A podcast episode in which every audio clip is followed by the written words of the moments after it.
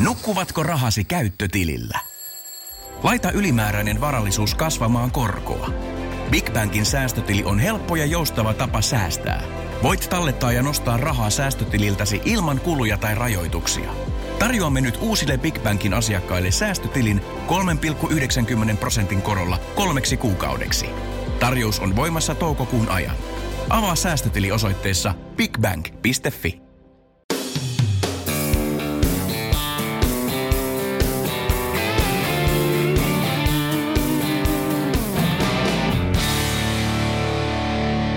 Polkuporinoissa käsitellään tänään kaikkien kestävyysurheilijoiden pohtimaa aihetta voiman ja kestävyyden yhdistämisestä. Keskustelemme aiheesta myös ravitsemuksen kautta. Kuka osaisi paremmin kertoa tästä asiasta kuin lihastohtorinakin tunnettu apulaisprofessori Juha Hulmi. Tervetuloa, Juha.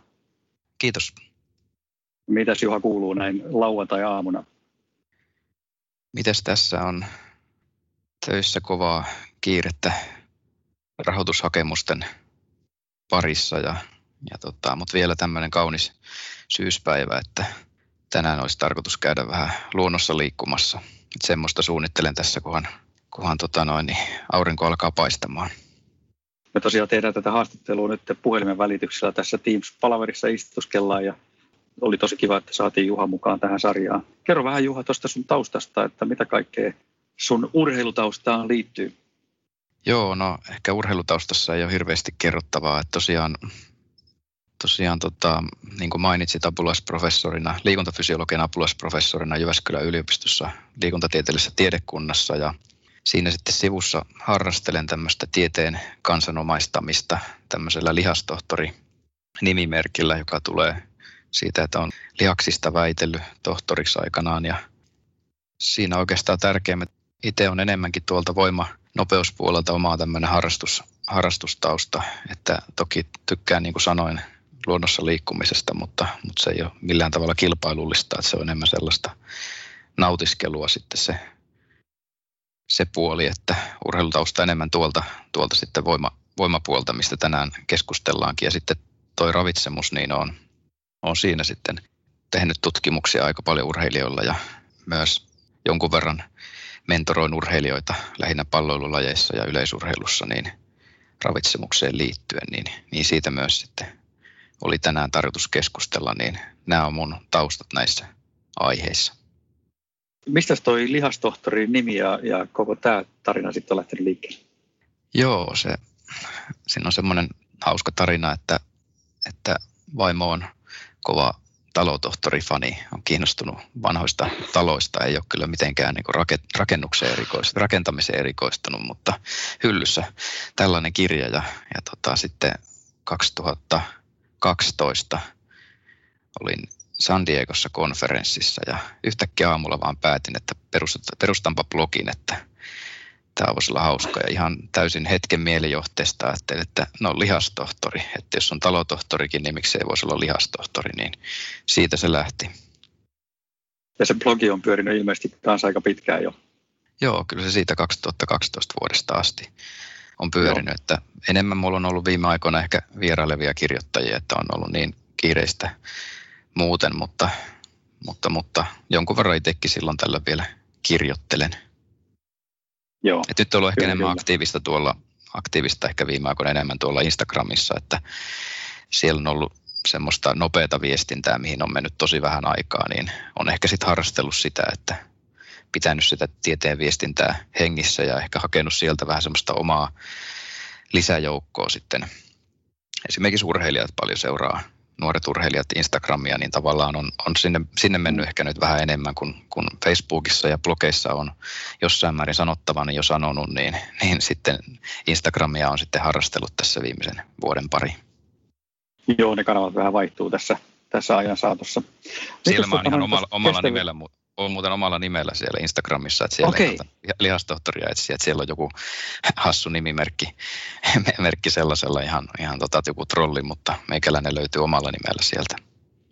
No niin, hei, tämä on muuten hyvä tieto, ettei mene väärien ohjeiden mukaan siellä sitten. Joo. Mutta lähdetään tota kestävyysurheilijan voimaharjoittelusta, niin ihan ensimmäisenä, niin kannattaako tuommoisen ultra- tai kestävyyslajeja harrastavan henkilön, niin ylipäätään tehdä jonkunnäköistä voimaharjoittelua ja mitä hyötyä siitä voisi olla? Joo, tosiaan ensin voisi määritellä, että mitä se voimaharjoittelu tarkoittaa. No sekin joo.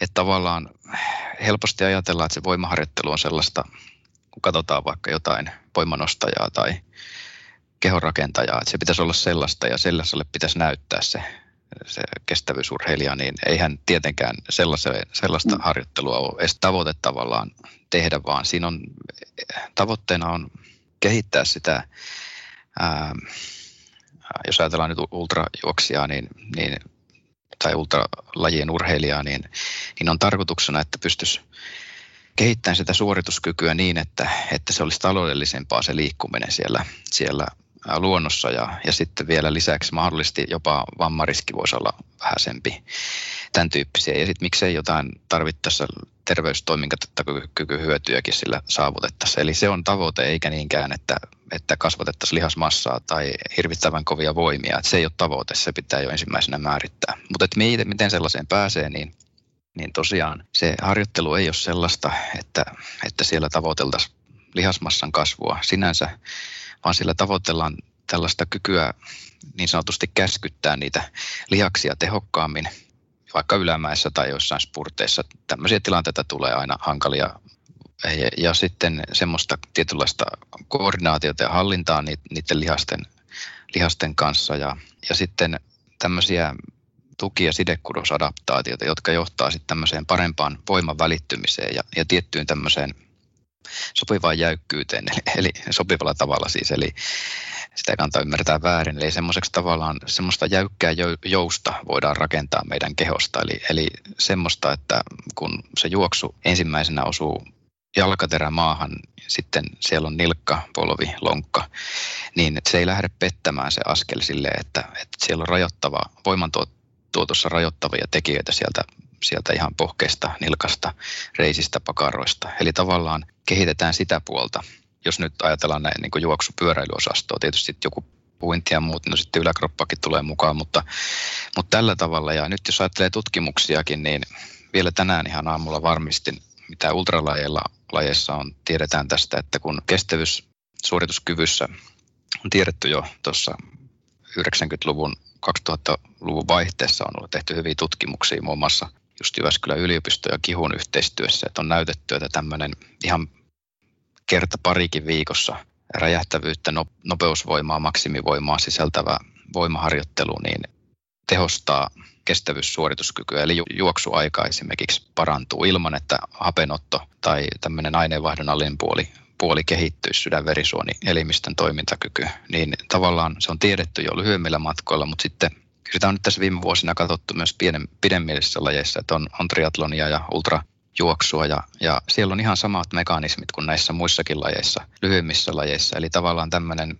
niin kuin mainitsin, tämmöinen jäykkä jousiperiaate, eli, eli siis käytännössä per askel juoksija kuluttaa vähemmän energiaa ja happea, jolloin siitä suoritukset tulee vähän taloudellisempaa.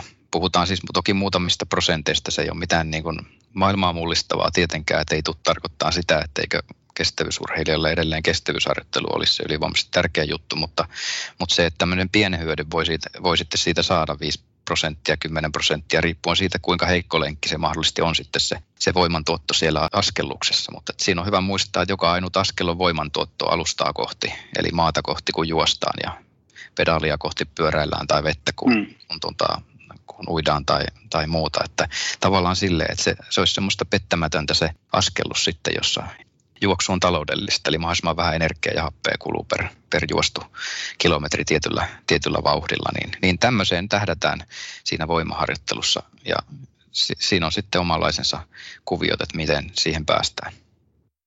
Millainen kuvio siinä on sitten? Niin, se riippuu aika paljon myös siitä ihmisen taustasta ja tavoitteista ja ja siitä, että mihin se ihminen sitten pystyy, mutta siinä omassa arjessaan.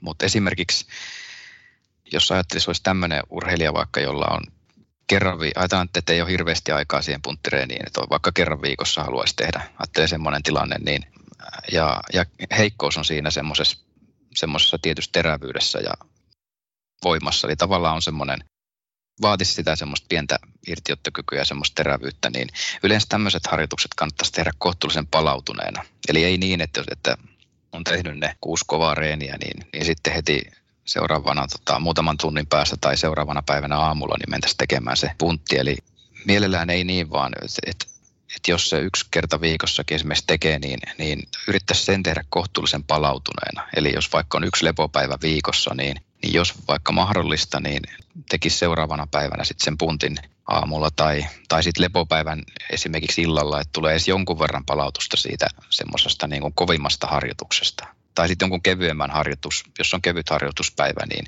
tavallaan yhdistää sitten sinne. Että ei, ei niin kuin tavallaan, sitten se jo tiedetään, sitä ei kannata sitä voimaharjoitusta yrittää yhdistää semmoiseen tosi väsyneisessä tilassa tekemiseen ja semmoiseen päivään, vaan yrittäisi palautuneena löytää se arjesta semmoinen väli sillä, mikä se olisi. Ja se ei tarvitse olla kauhean pitkäkään se harjoitus, että se, se, se sisältää semmoisen hyvän alkuverryttelyn, ää, jossa vähän herätellään sitä kehoa siihen liikkeeseen ihan vaan senkin takia jo, ettei vammariski olisi niin suuri. Eli tavallaan ne liikemallit, eli tehdään vähän kevyemmillä painoilla jotain ja, ja sitten kevyemmillä painoilla ja kevyemmin muutenkin. Ja, ja sitten tehdään sopivien tämmöisten lähestymissarjojen jälkeen. Jos vaikka tekee jalkakyykkyä, niin, niin vaikka siinä se alkuverska verska viisitoista minuuttia kaikenlaista, mitä tekee, niin mikä voi olla vaikka siis tyyliin pyöräilykuntosalille tai johonkin, missä sitä tekee kotona. Ja sitten sen jälkeen niitä semmoisia lähestymissarjoja, eli muutama, muutama kevyempi, kevyempi sarja ja sitten sen jälkeen muutama kovempi. Et jos vaikka ajattelee, niin se voi olla vaikka joku kolme sarjaa, viisi kymmenen toistoa. Siinä voi jättää muutaman toista varaa, eli ideana ei ole se, että kehittävässä voimaharjoittelussa tämmöinen kestävyysharrastajalle ei ole se, että siellä mentäisiin ihan loppuun asti, vaan se, että siinä on semmoinen tietty terävyys siinä liikkeessä, eli laskeudutaan vaikka kyykyssä rauhassa alas ja sitten terävästi se ylösnousu. Ja ei ole tarkoitus, että, että välttämättä mentäisiin ihan loppuun asti, vaan se terävyys säilyy. Siinä voi jättää yhden, kaksi, kolmetoista ihan hyvin varaa. Se on kehittävää harjoittelua. Siellä ei ole tarkoitus maksimoida lihasmassan kasvua. Välillä voi tehdä ihan tämmöisiä kahden, kolmentoistonkin sarjoja, jossa haetaan sitä terävyyttä. Eli, eli voi vaikka aloittaakin sellaisilla. Painot voi olla silloin vaikka puolet pienemmät. Voi vaikka pikkusen koittaa hypätä tangon kanssa, voi tehdä sellaisia. Ja sitten muistaa, että siellä palautukset olisi kohtuullisen pitkiä siellä. Että ne voi olla kolme minuuttia. Esimerkiksi silleen, että joka ainoassa sarjassa olisi kohtuullisen terävä, eli siellä ei ole tarkoitus semmoista väsytysharjoittelua tehdä. Eli mun vinkki olisi, että se olisi semmoinen kontrastihakeminen, eli, eli tavallaan se ultraharrastus, kuntosali tai voimaharjoittelu, missä sen sitten tekeekin, niin se on semmoinen toisen ääripään harjoitus, jossa sitten sitä nopeusvoimaa voimaa harjoitellaan palautuneessa tilassa ja hyvin pienikin määrä voi auttaa, eli sen ver- verryttelyn jälkeen niin sitten voi olla, että kolmekymmentä minuuttia, neljäkymmentäviisi minuuttia voi olla ihan, ihan riittävä. Et tavallaan jos ei muuta aikaa löydy, löydy, niin sekin on jo ihan hyvä. Ja sen voi tehdä jopa kotona ihan hyvin, että, että vaikka käsipainot käsissä voi tehdä kyykkyjä tai kahvakuulalla tai tankoniskassa. Tai yhdellä jalalla vaikka voi tehdä esimerkiksi kyykkyjä terävästi muutama. Tämmöisiä kaikkia, mitkä sitten tulee auttamaan tätä juoksun taloudellista todennäköisesti. Mitäs muita liikkeitä siinä on? Toi kyykky on yksi, onko siinä jotain muita, mitä olisi niin kuin esimerkiksi juoksijalle hyviä liikkeitä sitten tuossa tuon terävyyden hakemisessa tai räjähtyvyyden hakemisessa? Joo, no kyykky on silleen hyvä, että siinä voi esimerkiksi vaikka sä ajattelet on käsipainot käsissä, että haluaa tehdä semmoisella tavalla, niin jos ei halua tankon iskassa, niin siinähän voi pikkusen koittaa vähän hypätäkin sitten, että mm. tavallaan ei ole pakko pysähtyä sen liikkeen, vaan se voi tavallaan jatkua. Tämmöisiä voi kaikkia miettiä ja, ja sitten toki ihan, ihan voi tehdä laitteellakin, sekin on ihan, ihan ok, jos on vähän enemmän ikää ja pelkää, että ei halua uskalla vapaalla painolla tehdä, niin sekin on ihan, ihan hyvä, hyvä vaihtoehto. Että tekniikat kannattaa tietysti opetella kuntoon, että se on semmoinen hyvä, hyvä asia pitää mielessä, että sen voimaharjoittelun ei ole tarkoitus olla semmoinen, että se lisäisi riskiä vammoille, vaan päinvastoin, että se, se voisi ehkäistä. Mutta muita liikkeitä, niin... niin joku kyykyn kaltainen liike tai jalkapressi voi olla ihan hyvä ja sitten keskikropalle mä näkisin, että se kyykky on jo tosi hyvä, että ei ole ihan välttämätöntä tehdä sitä keskikroppaa vahvistavaa erikseen, mutta toki voi tehdä vaikka joku yhden jalan liikkeen esimerkiksi, missä, missä se keskikroppa joutuu eri tavalla tasapainollisesti haastavaan tilanteeseen, semmoista voi miettiä. Sitten voi miettiä pohkeelle nousua, varsinkin kun ikää tulee vähän sen, niin tuppaa olemaan toi voimantuottokyky tuolta nilkkapohjeosastolla vähän heikko, niin, niin voi miettiä, että sen kyykyn voi välillä tehdä vaikka ihan pohkeelle nousunakin tai, tai ihan tehdä erikseen pohkeelle nousuja vaikka yhdellä, yhdellä jalalla vaikkapa jossain penkin päällä tuesta pitäen, että tämmöisiä voi tietysti niin kuin, niin kuin miettiä. Ja tietysti jotain pientä yläkropaankin harjoittelua ihan tasapainon vuoksi voi tehdä, tehdä, mutta se ei tietenkään suoraan ole sitten juoksupyöräilyosastolla niin, niin samalla lailla suoritusta parantavaa, mutta hiihdossa sitten tietysti ja uinnissa niin, niin siellä on sitten ihan oma, oma juttusa, että hiihdossa ojentajalihakset käsissä, käsissä olkapäät, rintalihakset, niitähän paljon, tosi paljon hiihtäjät tekee, se on hyvinkin paljon yläkroppaliike. Uinti sitten enemmän ehkä selkä, selkälihaksiin, miksei nyt, miksei nyt hiihtokin, mutta että tavallaan se sitten riippuu siitä, että mitä lajia ja minkälaista vahvistusta haluaa, haluaa sitten itselleen. Onko toi tuommoisen räjähtävyyden niin kuin hakeminen, niin onko siinä samat lainalaisuudet sitten, niin kuin puhutaan sitten niin kuin jalkalihaksista tai, tai keskivartalosta tai yläkropasta? Joo, periaatteessa siihen ehkä yläkroppaan semmoista räjähtävyyden hakemista mä en samalla lailla niin kuin näe tarvetta, että kun siinä ei kuitenkaan sitten ole niitä törmäyksiä tuonne alustaan samalla lailla. Mm. Eli siis, että hiihdossa siinä on sauva ja juoksussa vesi, mutta ne on aika silleen armollisia kuitenkin verrattuna siihen, että askelkontakti tuolla maastossa, jossa tulee, tulee mäkiä ja tulee kuoppia ja muita, niin tavallaan se on niin huomattavasti suurempaa sitten se voimantuottotarve siellä alakropalle ja, ja tavallaan sitä kautta niin kuin tutkimusnäyttökin on sen terävyysharjoittelun, tämmöisen plyometrisen harjoittelunkin mukaan ottamisessa, jossa siis tarkoittaa sitä, että tehdään vähän tämmöisiä hyppelyitä myös vähän sen. Eli sekin on tavallaan voimaharjoittelun muoto myös jossain määrin se, että voi tehdä tämmöisiä vaikka hyppyjä, portaita tai juoksuloikkia tai vastaavia. Mä oikeastaan lasken ne myös tämmöiseen kestävyysurheilijan, kestävyysharjoittelijan voimaharjoitteluun. Et siinä on, se voimantuotto on sitten semmoista iskuttavaa tavallaan, että se voi olla Joo. monelle ihan, ihan se kaikkein tärkeinkin osuus siinä harjoittelussa, mutta sitten tosiaan semmoinen mun mielestä ihan pohkeesta reisiin, pakaroihin, keskikroppaan, niin semmoinen pieni voimaharjoittelu myös on todennäköisesti hyödyllistä, jotta pystytään sitten sitä niin sanottua jäykkää jousta ja lihasten tehokasta käyttöönottoa harjoittamaan, niin, niin siihen semmoista ihan perusvoimaharjoittelua toki olisi hyvä ees muutama sarja viikossa, viikossa niin tehdä. Et hyvin pienikin määrä todennäköisesti riittää. Se on hyvä pitää mielessä, että kovin suuria määriä ei ole tarkoitus tehdä, jotta sitten taas jaksaa sitä omaa lajiaan harrastaa ja riittää aikaa sitten muulle elämälle ja palautumiselle. Niin, millainen palautuminen tuon tyyppisestä harjoituksesta sitten olisi hyvä tehdä? Joo, tosiaan usein tämmöisen harjoituksen jälkeen niin varmaan esimerkiksi ultralajin urheilija ajattelee, että eihän tässä ollut mitään, että ei, ei, se olotila on semmoinen, että kun se on niin vähäinen se määrä tavallaan, mitä siinä tehdään. Mutta se pitää muistaa, että se, se kuuluukin olla niin, että se on semmoista terävyyttä, jossa, jossa se signaali on vähän erilainen kuin sitten tämmöisissä väsyttävissä, väsyttävissä harjoituksissa, että se pitää pitää mielessä, mutta silti se ei tarkoita sitä, etteikö se palautumista vaatisi, että se vaatii totta kai, että on tarkoitus tietysti aloittaa se palautuminen sillä, että muistaa syödä, syödä hyvin ja nukkua hyvin ja niin edelleen, eli näitä ei kannata niin kuin, näissä ei kannata nyt, nyt joustaa, että jos tämä tulee uutena asiana siihen elämään tunti kaksi vaikka viikossa, niin no miksei jollain enemmänkin, niin, niin tota Niin, niin pitää muistaa, että se ei, ei saa olla palautumisen kustannuksella. Tälleen mä näkisin sen, en mä siihen mitään sen erikoisempaa vinkkiä. Se on, sullakin ollut paljon vieraita ihan tuosta perusravitsemukseen. Ihan, mitään erikoistahan toi ei sinänsä vaadi, että, että tota, kun ei ole mitään lihasmassan kasvu, kasvun maksimointitavoitteena, niin tota, ei siellä tarvitse mitään niin kuin ihmeellistä proteiinimäärän maksimointia tai mitään sellaista. Että toki, toki ihan hyvä, että Et siinä on semmoista proteiinipitoista ruokaa muutaman tunnin sisällä harjoituksen jälkeen.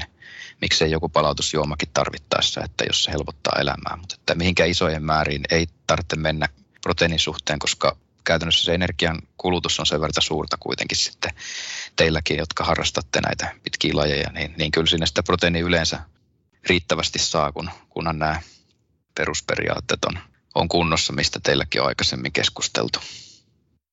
Eli se palautuminen tuommoisen voimaharjoittelun jälkeen on melko lailla samanlaista sitten kuin ihan tuommoisen perusjuoksutreenin jälkeen. Joo, ainut vaan on, että sitä energiaa ei tietenkään tarvita läheskään niin paljon, että ei mm. harjoituksen aikana eikä sitä ennen ei tarvitse tankata juurikaan, tai oikeastaan ei, ei missään nimessä tarvitse että tämmöisissä harjoituksissa, mutta sen jälkeen syö perushyvin ja ei siinä sen kummempaa ihmeellistä.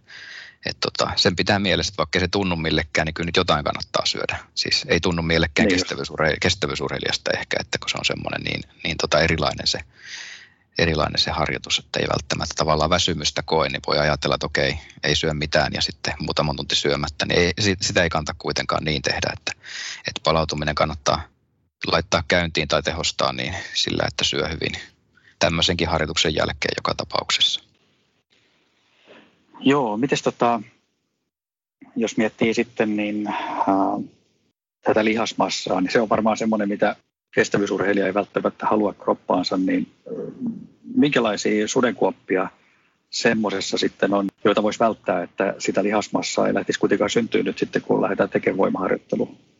Joo, vahingossa sitä ei kyllä todennäköisesti tule, että, että siitä me ollaan tutkittu yksilöllisyyttä voimaharjoittelussa, että kuinka paljon niitä löytyy semmoisia, joilla lihakset kasvaa, kasvaa helposti, niin niitä on kyllä todella vähän. Siis sellaisiakin ihmisiä, jotka, jotka sitten ihan vaan tekee sitä voimaharjoittelua, ettei ole tämmöistä lisäkuormitusta siinä taustalla, niin, niin se on kyllä, kyllä vaikeaa, että siinä tämmöisessä tilanteessa, jossa harjoitellaan tuntikausia muuta liikuntaa, ja, niin, niin se on kyllä vaikeaa, että, että mun mielestä pelko siitä on tosi tosi pieni.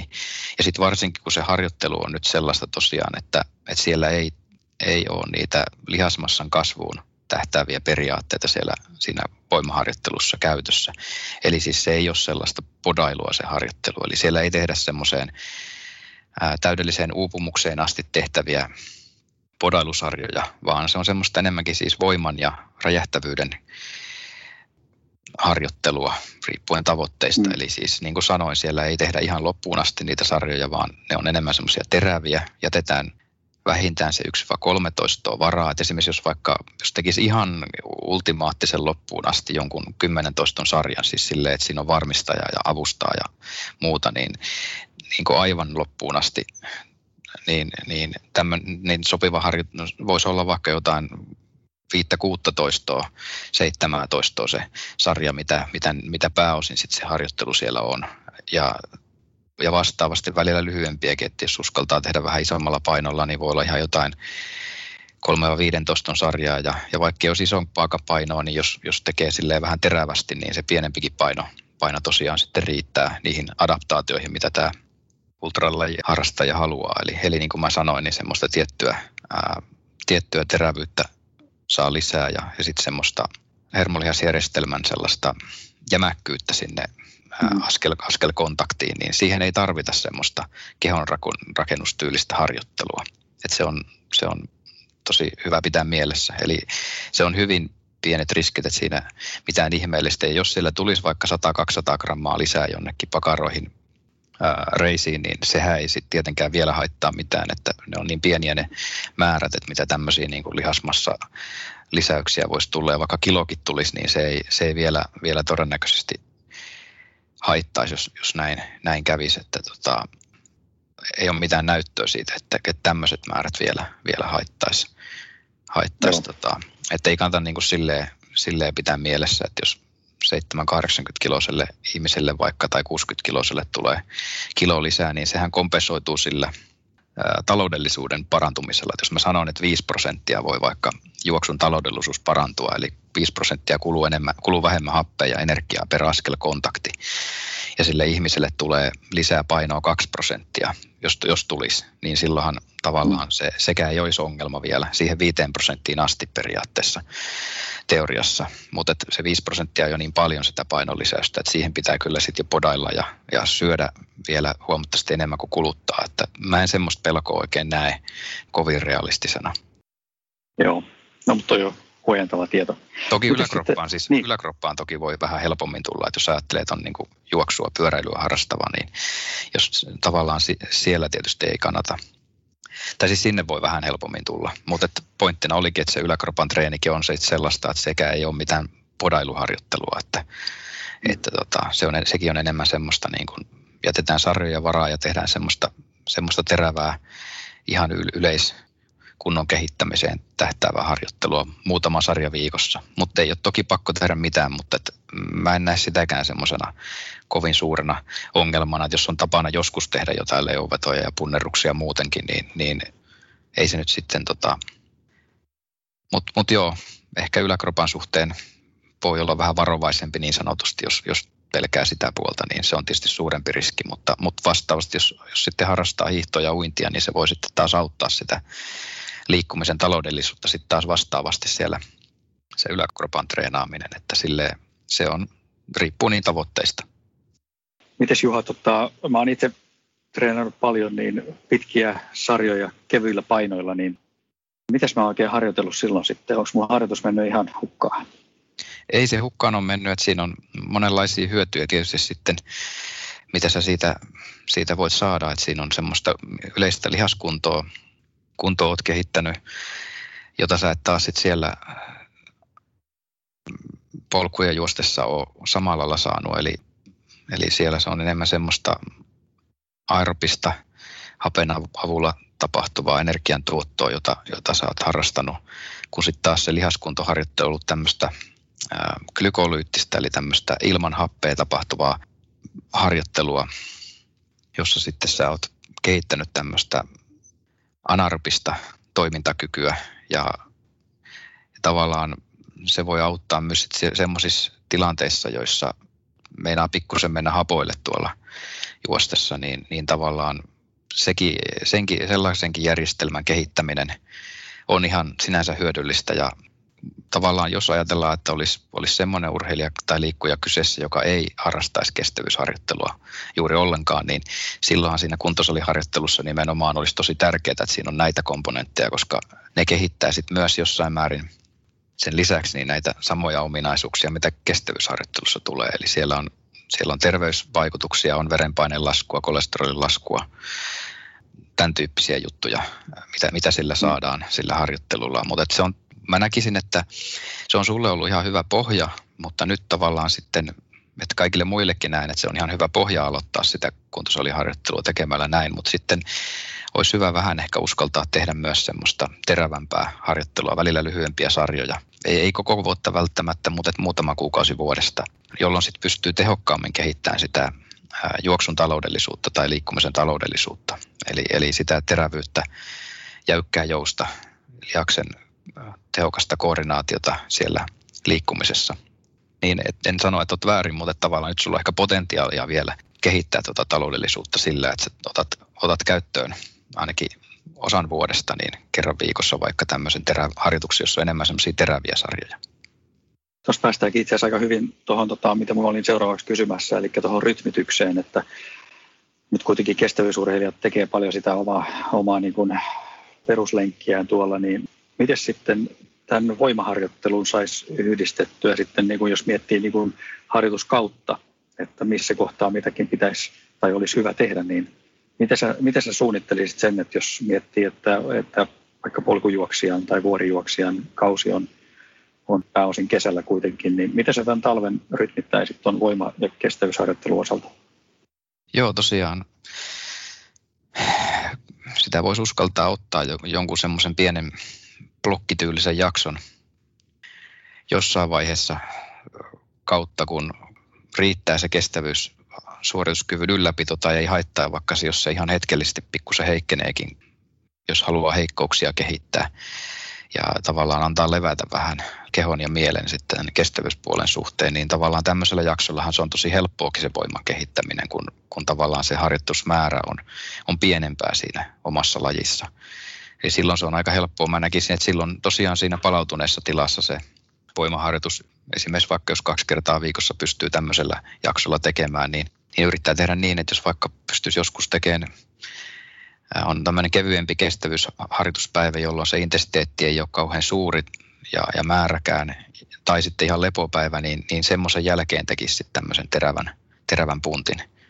Ja sitten sen puntin jälkeen voi vaikka, jos samana päivänä haluaa tekee vaikka aamulla sen puntin, niin sitähän voi sitten illalla jo tehdä taas kestävyysharjoittelua, jos haluaa, että, että tälleen voi esimerkiksi sen tehdä. Mutta se on ehkä just, tai että olisi vaikka edes kerran viikossa puntti silleen vähän niin kuin palautuneessa tilassa, niin mun mielestä se olisi hyvä tämmöisellä jaksolla, jos se, jos se olisi mahdollista. Sitten tietysti kun on kesä ja tota, on semmoisia kausia, että ei välttämättä ehdi ollenkaan, niin en näe sitä semmoisena ongelmana sinänsä muutama kuukausi välttämättä, mutta kyllä silloinkin voi miettiä, että olisiko välillä semmoisia tavallaan kymmenen päivän välein sisällä tai seitsemän päivän välein, jos pystyisi semmoisen pienen harjoituksen tekemään, missä olisi vaikka muutama terävä kyykky esimerkiksi, vaikka just semmoinen pienen alkuverskan jälkeen, niin, niin pystyisi tekemään vaikka jonkun muutaman kymmenen toiston kyykyn tai jonkun vastaavan pohkeelle nousukyykyn tai tämmöisen. Ja sitten sen jälkeen voi sitten, jos haluaa, niin jos se harjoitus on ihan vaan tämmöinen, niin, niin sen jälkeen mennä, mennä vaikka sitten tekemään se kestävyysharjoitus. Että tämmöistähän vois, voi myös, myös harrastaa, että jos halutaan sitä voimapuolta ja sitä suorituskykyä kehittää, niin tutkimusnäyttöä nyt jonkun verran on siihen suuntaan, että jos siinä samassa harjoituksessa haluaa tehdä, niin tekisi sitten se voimapuolen ensin tämmöisessä tilanteessa, että jos riittää se kestävyyden ylläpito, niin, niin se voimakomponentti siinä aluksi ja kestävyys sitten siihen perään. Että tämmöistäkin voi miettiä, että jos samassa harjoituksessa haluaa, niin, niin voi, voi kokeilla. Ja sehän onnistuu ihan sillä, että siinä voi olla siinä harjoituksessa sen alkuverskan jälkeen ihan jotain, muutamia hyppelyitä, juoksuloikkaa tai muuta vastaavia hyppelyitä yhdellä jalalla. Siitähän saa jo vähän voimaharjoituksen, kun tekee puolikyykkyyn ja yrittää nousee, ponnistaa siitä yhdellä jalalla, niin sehän on semmoinen terävä kyykky. Niin tämmöisiä, jos tekee vaikka muutamia ja sitten lähtee sinne kestävyysharjoitusta tekemään tämmöisen terävän alun jälkeen, niin semmoistakin voi, voi kokeilla. Et, et ei niin, että sitten sen kestävyysharjoituksen jälkeen yrittää jotain terävää tehdä. Se ei enää tavallaan kehitä sitä tarkoitusta, joka, joka sillä tämmöisellä terävällä harjoituksella on.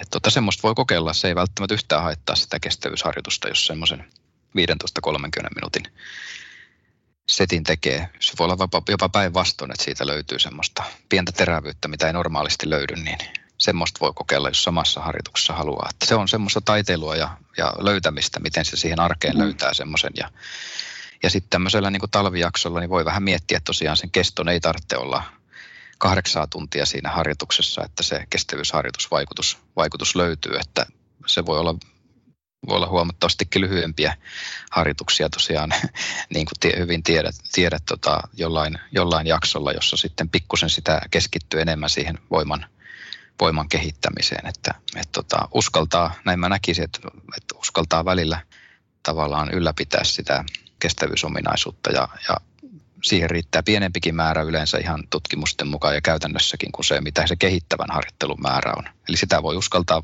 vaikka kuukaudeksi pudottaa, pudottaa puoleen esimerkiksi ja sitten vastaavasti mm. ottaa siihen sitten sen tunnin kaksi viikossa tämmöistä terävyyttä lisää. Niin, niin tota, niin, niin. Ja sitten taas kun jaksottaa harjoittelua, että jossain kohtaa voi sitten taas tiputtaa ylläpitäväksi tämän voimapuolen. Se voi olla sitä, että tosiaan vaan yksikin harjoitus viikossa, jota, joka alkaa sillä, että tehdään tämmöistä jotain terävää ja, ja sitten lähdetään juokseen tai, tai jotain muuta vastaavaa, siis kotona tehtävää pientä, pieniä punnerruksia ja, ja tota, kyykkyjä. Voi vaikka televisio katsellessa tehdä jotain hyppyjä tai jotain muuta vastaavaa, käsipainolla kyykkyä tai kahvakulaheilautuksia, niin, niin jotain tällaista sitten, kun, kun taas ei ole sitä aikaa ja jaksamista siihen. Siihen sitten, kun se ultraharrastaminen on se pääpaino, niin se voi sitten taas olla paljon maltillisempaa sitten se voimapuoli. Tämä oli tämmöistä niin kuin spekulointia, mitä kaikkea se voi olla, mutta se pitää yksilön ihan itse löytää se semmoinen sopiva, sopiva tapa sitten, miten sen Kyllä. elämänsä jaksottaa.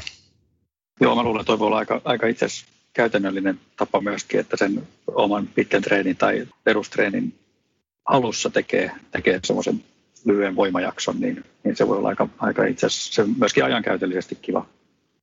Joo, siis nämä on, niin, nämä on semmoista pelaamista, että kun itse vaikka on ollut noiden jääkiekkoilijoidenkin kanssa, niin esimerkiksi miettinyt tämmöisiä, että miettii kuinka vaikeaa on jonkun jääkiekkoilijan yhdistää jotain punttisaliharjoittelua pelikauden aikaan, niin siellä pitää vaan tämmöistä arkijärkeä tai maalaisjärkeä käyttää, että, että tota, miettiä, että miten tämmöinenkin ihminen, niin, että näinkin hankalassa tilanteessa, niin miten, miten ihmeessä sieltä löytyy jollain, joka reissaa Venäjällä tai muuta, niin, niin, niin sitten tavallaan se vaatii semmoista nokkeluutta, että missä se, missä se nyt voisi olla se, sopiva väline. Ihan sama tässä tapauksessa, että moni teistäkin on kiireisiä työelämässä olevia ihmisiä, niin, niin sitä täytyy miettiä, että mikä se, sitten se voi olla taukojumppa töissä, et tota, mikä sitten tavallaan mm. semmoinen pieni terävyysreeni, viisitoista kolmekymmentä minuuttia, sehän voi työpäivän, jos vaikka ennen lounasta tekee, niin semmoinen viisitoista kolmekymmentä minuuttia, sehän voi terävyyttää sitä kognitiota sinne iltapäivään sen verran, että jaksaa taas paremmin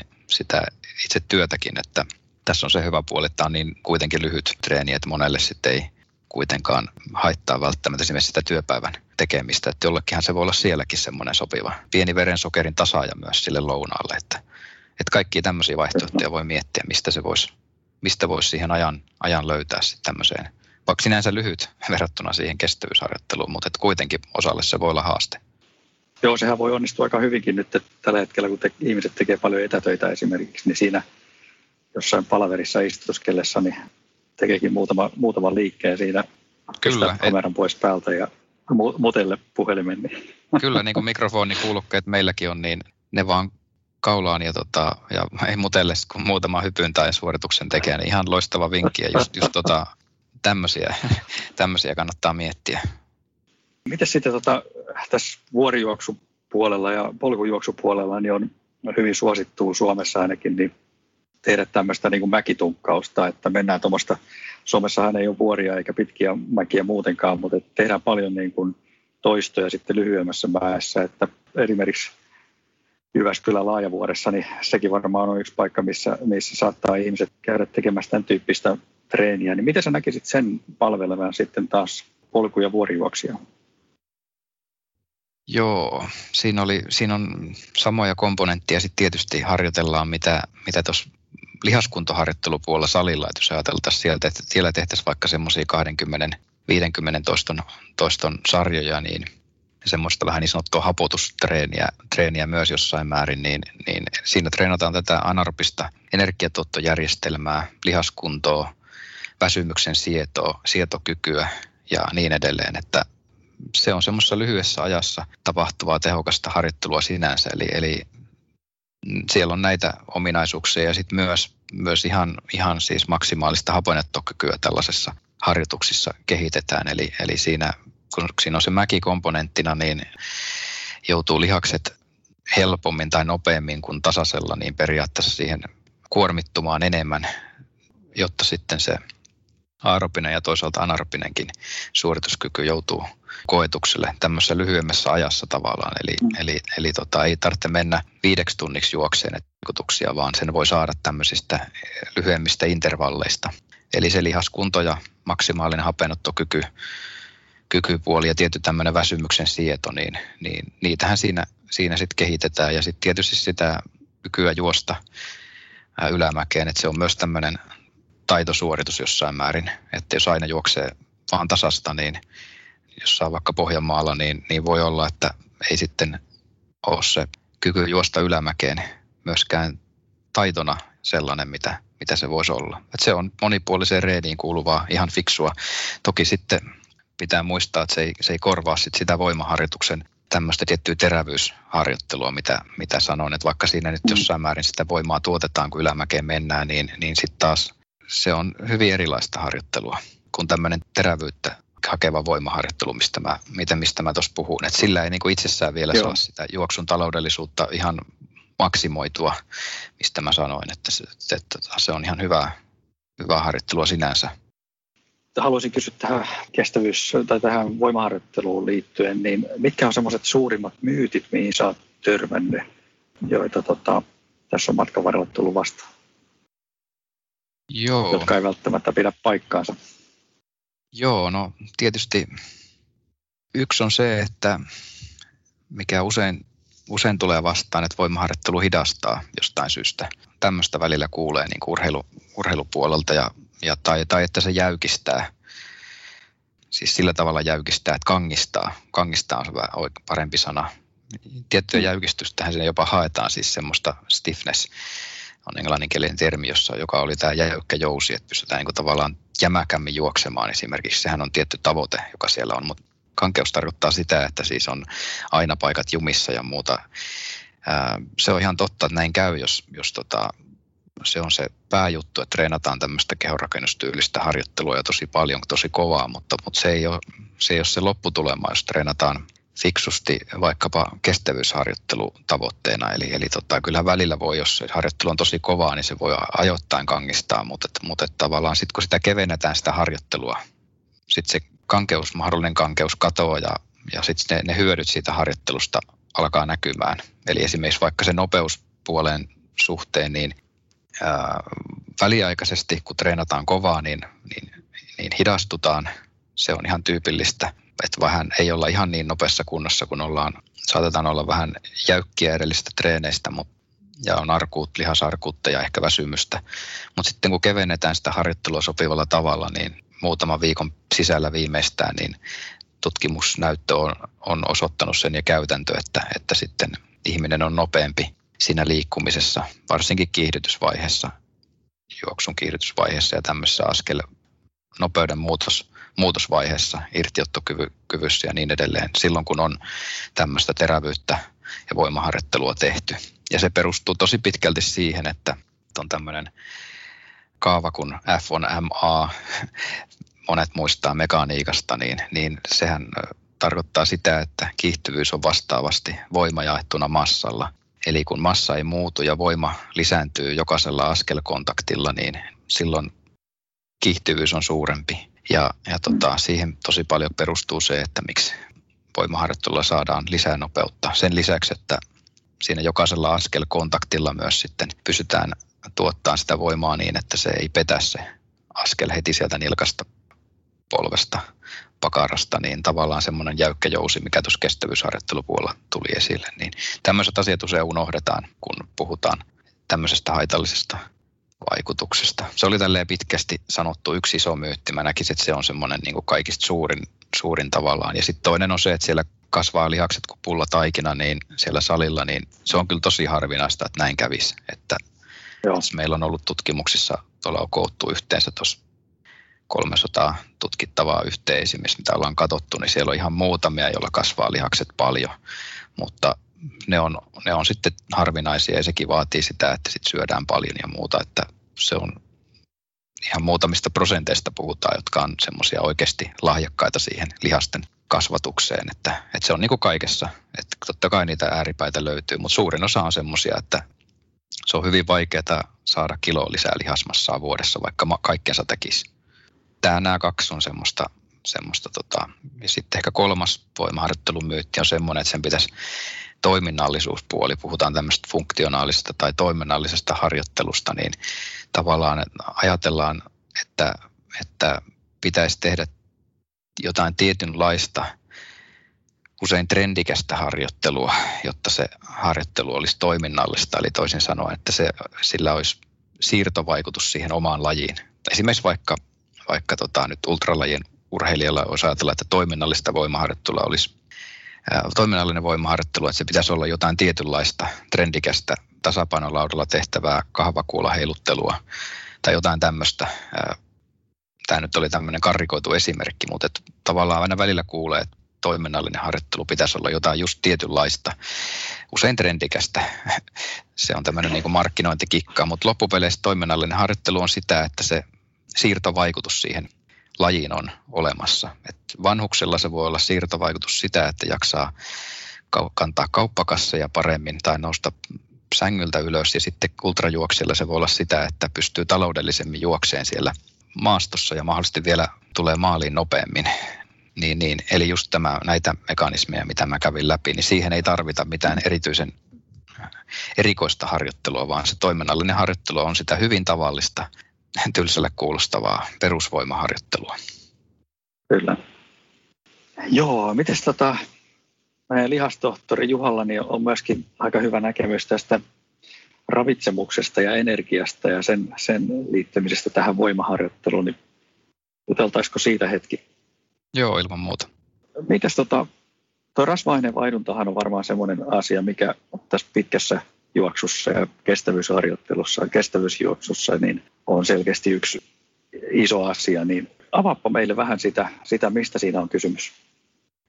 Joo, tosiaan ihan viimeksi tässä viikko sitten taisin meidän yliopisto-opiskelijoille opettaa tätä energiametaboliaa, että se on meikäläisen tämmöinen oma yksi aihe, mihin, mihin on erikoistunut tässä opettamispuolella, niin, niin just kertaille meille, meidän opiskelijoille tätä energia-aineen vaihduntaa, vaihduntaa ää, erilaisissa liikuntasuorituksissa. Niin jos vaikka lyhyesti yritän sen tässä myös, myös avata, niin, niin tota, että miten käytännössä menee energiantuotto toimii, niin, niin tämmöisissä lyhyissä maksimaalisissa suorituksissa, kun puhutaan siis sadan metrin juoksusta ja jostain neljäsataa metrin juoksusta, eli, eli minuutti tai alle suorituksista, niin niissä energiantuottojärjestelmä on anaerobinen, jossa ilman happea tuotetaan energiaa. Kaikki tapahtuu kehon olemassa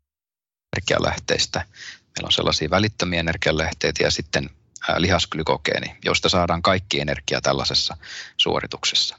Sitten on pidempiä suorituksia, joissa pikkuhiljaa alkaa tulla enemmän ja enemmän se aerobinen energiantuotto käyttöön, eli, eli hapen avulla lihasten ja muiden kudosten tämmöisissä energiatehtaissa mitokondrioissa tuotetaan energiaa. Se energiantuotto ei ole yhtä nopeata, eli ei pystytä niin suuriin vauhteihin, mutta vastaavasti se on taloudellisempaa, eli käytännössä saadaan energiaa enemmän siihen liikuntasuoritukseen, ja sitä kautta pystytään pidempi liikuntasuoritus toteuttamaan ilman, että tulee väsymystä. Tämä on varmaan kaikille, jotka on liikkunut, niin tiedossa tällainen puoli, mutta tosiaan hapen avulla tapahtuu, mutta silloin kun lajin kesto on lyhyt ja intensiteetti on yli kuusikymmentä prosenttia maksimisykkeestä tai maksimihapenotosta, niin silloin se on pitkälti lihasten hiilihydraatti eli glykogeenivarastoista se energiantuotto. Ja tota, tarkoittaa silloin sitä, että vaikka kymmenentuhannen metrin juoksu vielä, niin on pitkälti energiantuotto tulee, tapahtuu lihasten glykogeenivarastoista eli lihasten hiilihydraattivarastoista. Sitten kun kesto on pidempi kuin se puoli tuntia, eli mennään, mennään tuntiin, kahteen, kolmeen ja vielä pidempään, niin silloin se suorituksen intensiteetti on alle kuusikymmentä prosenttia maksimihapenotosta, huomattavastikin alle. Niin tämmöisissä suorituksissa nyt sitten se energiantuotto on, tuotto tapahtuu hiilihydraateista lihaksissa, hiilihydraateista maksassa, ravinnon mahdollista hiilihydraateista, jos niitä nautitaan suorituksen aikana, ja sitten vielä kehon rasvavarastoista. Ne rasvavarastot on energiantuotossa, on lihaksissa rasvavarastoja, joita käytetään ensimmäisenä. Se on usein virheitä, ajatellaan, että nyt se rasva alkaa palaamaan vihon alta ja muualta, mutta, mutta lihaksesta se lähtee ensimmäisenä. Eli se on se ensimmäinen energialähde rasvalle, niin on lihaksessa. Ja meillä on lihaksessa, varsinkin kestävyysurheilijoille, niillä on jo, niillä on siis lisääntynyt rasvan määrä lihaksissa sitä varten, että sitä pystytään käyttämään. Niin sitä on siellä tarjolla. Sitten on sisäelimen ympärillä ja, ja niin edelleen on sitä rasvaa, josta tulee. Ja, ja sitten usein viimeisempänä sieltä tirisee sieltä ihon alta sitä rasvaa. Se rasva kulkeutuu siis lihaksiin ja sydämeen ja aivoihin ja niin edelleen, missä sitä tarvitaan kestävyyssuorituskyvyn aikana. Tämä on niin kuin olennaista ymmärtää, että mikä se intensiteetti on, niin se on hyvin ratkaisevaa, että mitä energialähteitä käytetään. No rasvoissa on semmoinen hyvä puoli, että ne varastot on tosi isot. Eli mehän voidaan, voidaan siis ihan tuntikaupalla harrastaa liikuntaa ihan pelkillä kehon rasvavarastoilla. Eli meillä on siis rasvavarastossa riippuen rasvan määrästä ihmisellä niin ihan viisikymmentätuhatta, satatuhatta kilokaloria energiaa siellä. Sillä kyllä painetaan aika monta päivää. Et jos tota, jossain ultrasuorituksessa voi olla viisituhatta kilokaloria pitkässä suorituksessa voi olla energiankulutus, niin, niin tota, eihän se tunnu missään rasvakudoksen energiamäärässä. Toki sit lihaksissa on vaan se kaksituhatta kolmetuhatta kilokaloria rasvaa, siis tämmöisellä kestävyysurheilijalla lihaksissa. Ja tietysti siinä on kaikki lihakset mukana, että, että tota, ehkä alakropassa on sitten se tuhat, tuhatviisisataa, kaksituhatta maksimissaan, niin sillä ei niin kuin kaikkea vielä saa sitä lihaksen rasvoista. Et me tarvitaan sitten kyllä, kyllä vielä, vielä tosiaan rasvakudoksen rasvaa, rasvaa sitten lisäksi myös siinä jo suorituksen aikana. Mutta se kyllä onnistuu. Mutta varaston koko on suuri juttu, se on hyvä juttu. Mutta sitten huono juttu rasvassa on se energialähteenä sellainen, että äm, noin seitsemästä viiteentoista prosenttia enemmän kuluu happea per saatu energiayksikkö, tämmöinen A T P, silloin kun käytetään energiaksi rasvoja. Ja tämä tarkoittaa sitä, että meidän keho on, toimii niin, että silloin kun meillä on kohtuullisen kova intensiteetti ja, ja tota, on urheilusuorituksesta kyse, niin, niin meidän ei ole fiksua adaptoitua ihan puhtaasti siihen rasvojen käyttöön, koska muutenhan me käytettäisiin happea vähän turhan paljon. Ja tämä on ongelma semmoisessa tilanteessa, kun se intensiteetti on vähän kovempi siinä suorituksessa, koska tämmöisessä tilanteessa se hapenotto on rajoittava tekijä. Eli kaikki urheilijat tietää, että hapenotto on, on tota, monissa urheilusuorituksissa yksi, yksi tärkeistä rajoittavista tekijöistä. Niin jos rasvaa käyttäessä seitsemän viisitoista prosenttia käytetään enemmän happea tietyllä energiantuottovauhdilla, niin, niin se on huono juttu. Ja sen takia ää, puhdas tämmöinen täydellinen rasva-adaptaatio ei ole välttämättä, välttämättä niin kuin hyvä juttu siinä mielessä, että me tavallaan oltaisiin puhtaasti rasvanpolttokoneita. Toinen haaste rasvakäytössä on, käytössä on se, että jos ollaan kovemman intensiteetin lajeja harrastetaan, niin, niin kuin ultralajeja, niin esimerkiksi vaikka ihan viisi tonnia, kymmenen tonnia juoksuvasta esimerkiksi, niin, niin siellä tarvitaan sitä tehokasta lihasglykogeenin käyttöä esimerkiksi. Eli siis se on se pääenergianlähde tämmöisessä lajissa. Niin siellä, jos, jos adaptoitutaan siihen rasvaan, sen pelkän treenin ja, ää, ja toisaalta, eli, eli oltaisiin ihan puhtaasti rasvadietillä, niin keho tottuu siihen heikompaan hiilihydraattien saantiin niin, se adaptoi niin, että, että vastaavasti niiden käyttö myös heikentyy kehossa. Meillä on siihen monia mekanismeja, miten, miten tällä tavalla käy. Se on niin kuin hyvä pitää mielessä, että semmoisissa lyhyemmissä suorituksissa tai, tai spurteissa niin ei ole sitten taas optimaalista, että me oltaisiin maksimaalisen tehokkaita rasvojen käyttäjiä hiilihydraattien kustannuksella. Tämä on niin kuin tosi tärkeää pitää mielessä.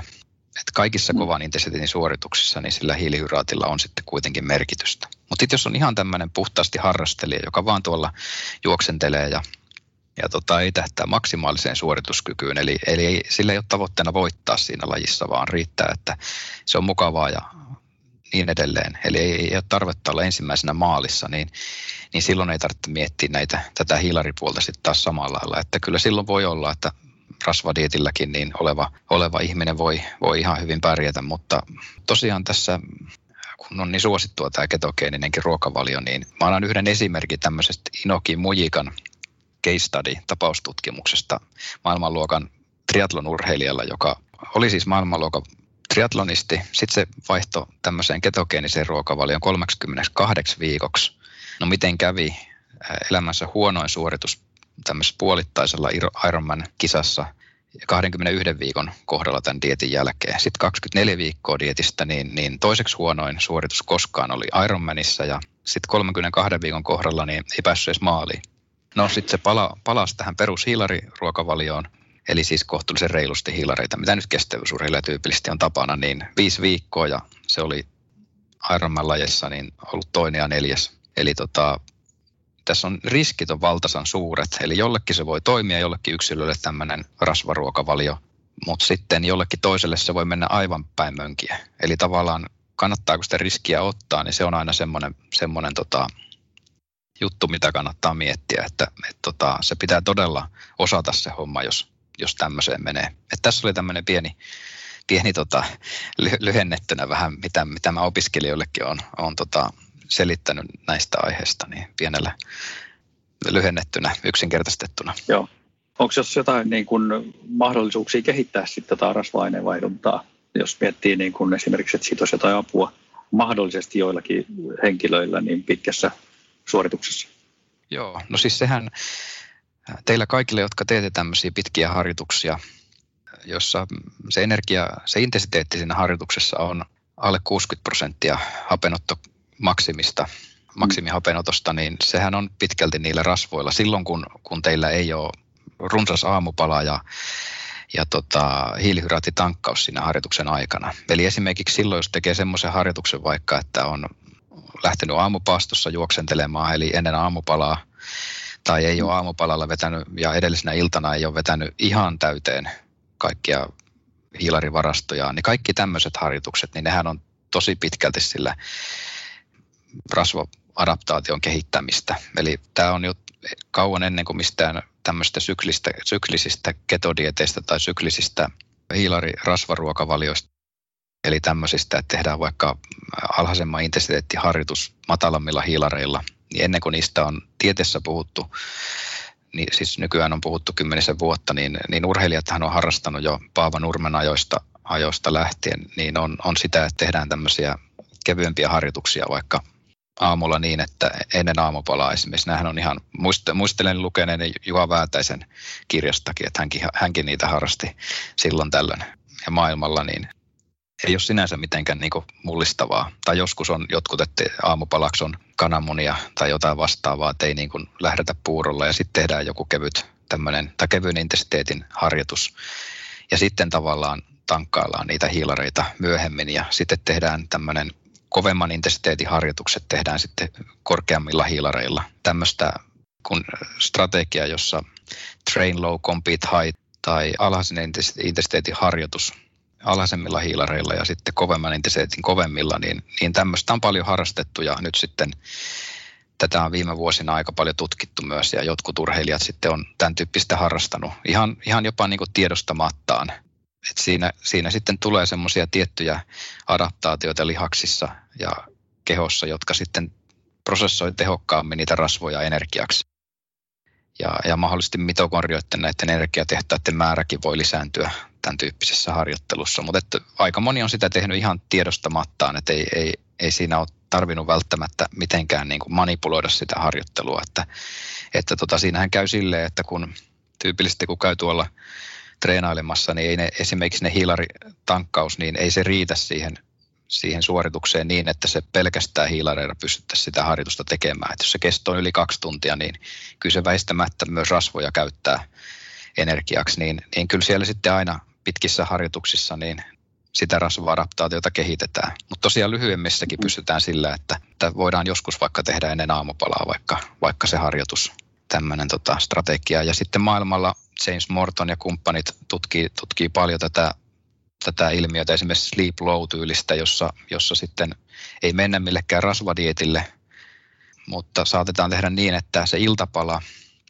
vähän hiilarisempi, sitten treena, tehdään aamulla ennen aamupalaa treeni, eli, eli on tavallaan lihasglykogeenivarastot vähän tyhjemmät, treenataan tosi puhtaasti rasvoilla se harjoitus, vähän alhaisemman intensiteetin harjoitus. Esimerkiksi vaikka kolme viisi tuntia voi olla se harjoitus jollain ihan huippu-urheilijalla, olla niinkin pitkä. Mm.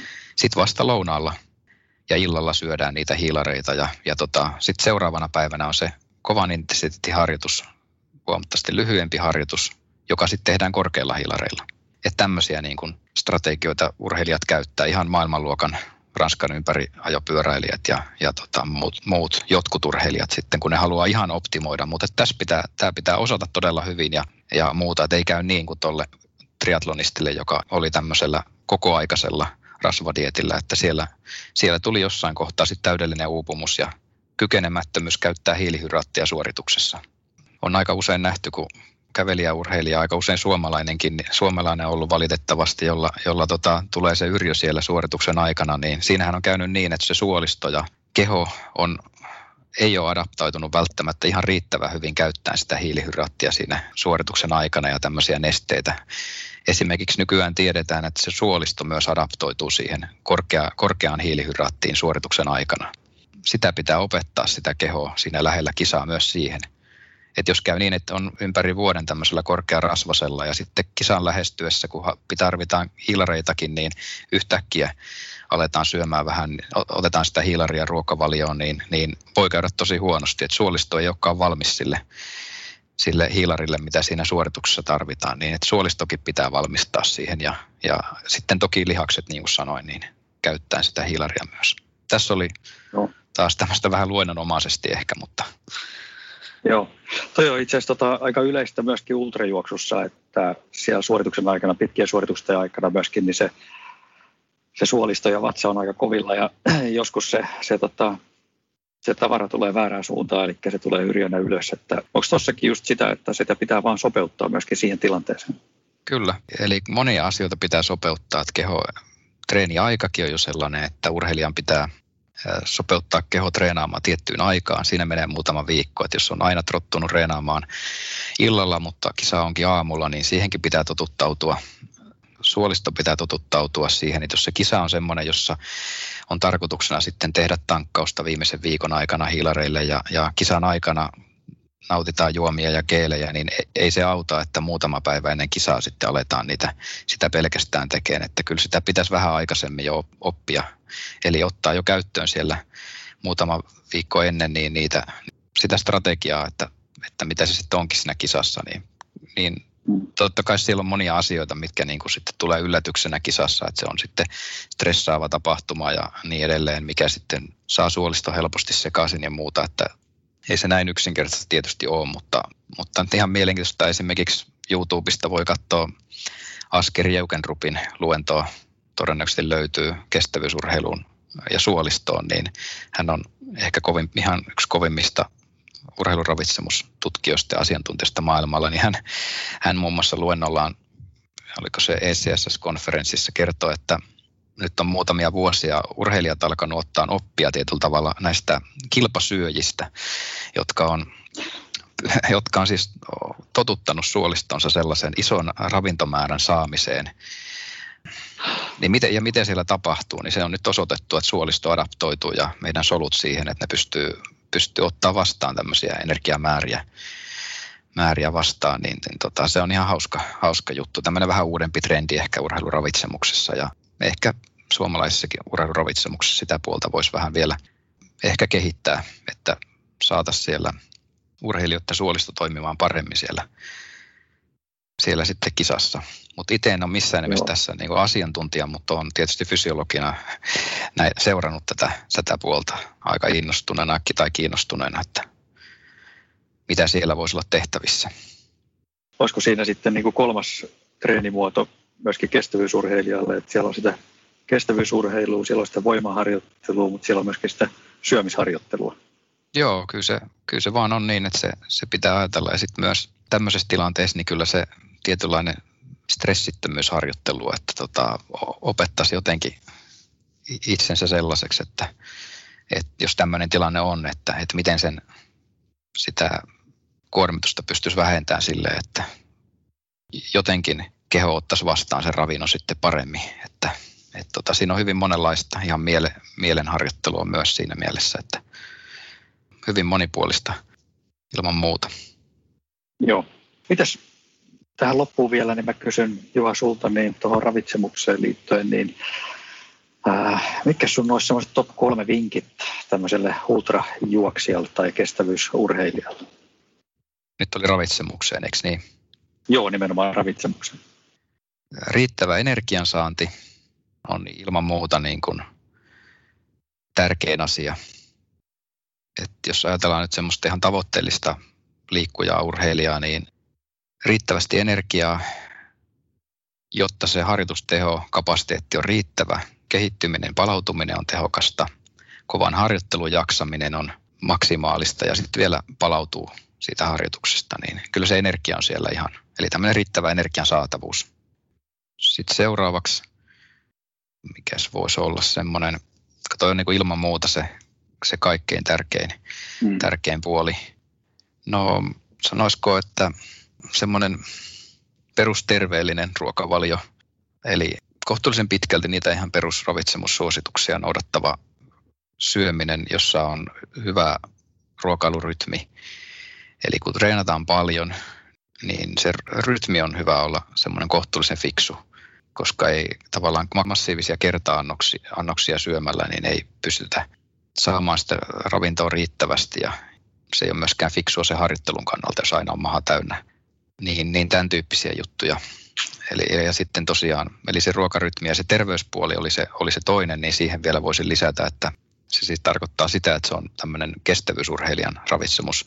Suositukset siinä mielessä, että siinä sitten on tietysti, ei, ei voi olla tietenkään puhdas lautasmalli, jossa on aina puolet vihreitä ja salattia. Se ei, tieten, ei tietenkään ole mahdollista tällä tavalla täyttää sitä, sitä lautasta, vaan kestävyysurheilijan lautasmallihan on vähän erilainen. Että siinä on tyypillisesti sitä hiilihydraattia ja tietysti tarvittaessa rasvaa, jos, jos niillä rasvoilla enemmän menee, niin sitä on enemmän. Ja, ja, ja sitten sitä kasvispuolta on suhteessa vähän vähemmän siinä niin kuin per lautanen, mutta kun sitä energian kokonaismäärä on sitten suurempi, niin kyllä sitten sitä niitä kasviksia, vihanneksia, hedelmiä, marjoja sitten tulee tietysti reilusti, että tämmöinen tavallaan urheilijan lautasmalli on siinä se terveellinen ruokavalio ja sopiva ravintorytmi ja riittävästi energiaa. Hyvin yksinkertaiset tylsät ohjeet, mutta, mutta, mutta tylsät perusasiat, niiden toistaminen riittävän usein ja riittävän kauan, kauan, niin nehän on ne jutut, millä urheilijan suorituskyky paranee kaikissa asioissa. Se on valitettavaa, mutta totta. Kiitos Juha, tähän on hyvä päättää todella paljon tästä haastattelusta. Joo, kiitos. Oli mukava keskustella.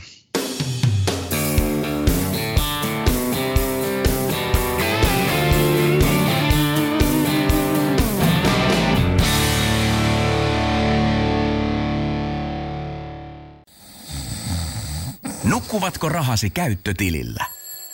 Laita ylimääräinen varallisuus kasvamaan korkoa. BigBankin säästötili on helppo ja joustava tapa säästää. Voit tallettaa ja nostaa rahaa säästötililtäsi ilman kuluja tai rajoituksia. Tarjoamme nyt uusille BigBankin asiakkaille säästötilin kolme pilkku yhdeksänkymmentä prosentin korolla kolmeksi kuukaudeksi. Tarjous on voimassa toukokuun ajan. Avaa säästötili osoitteessa bigbank piste fi.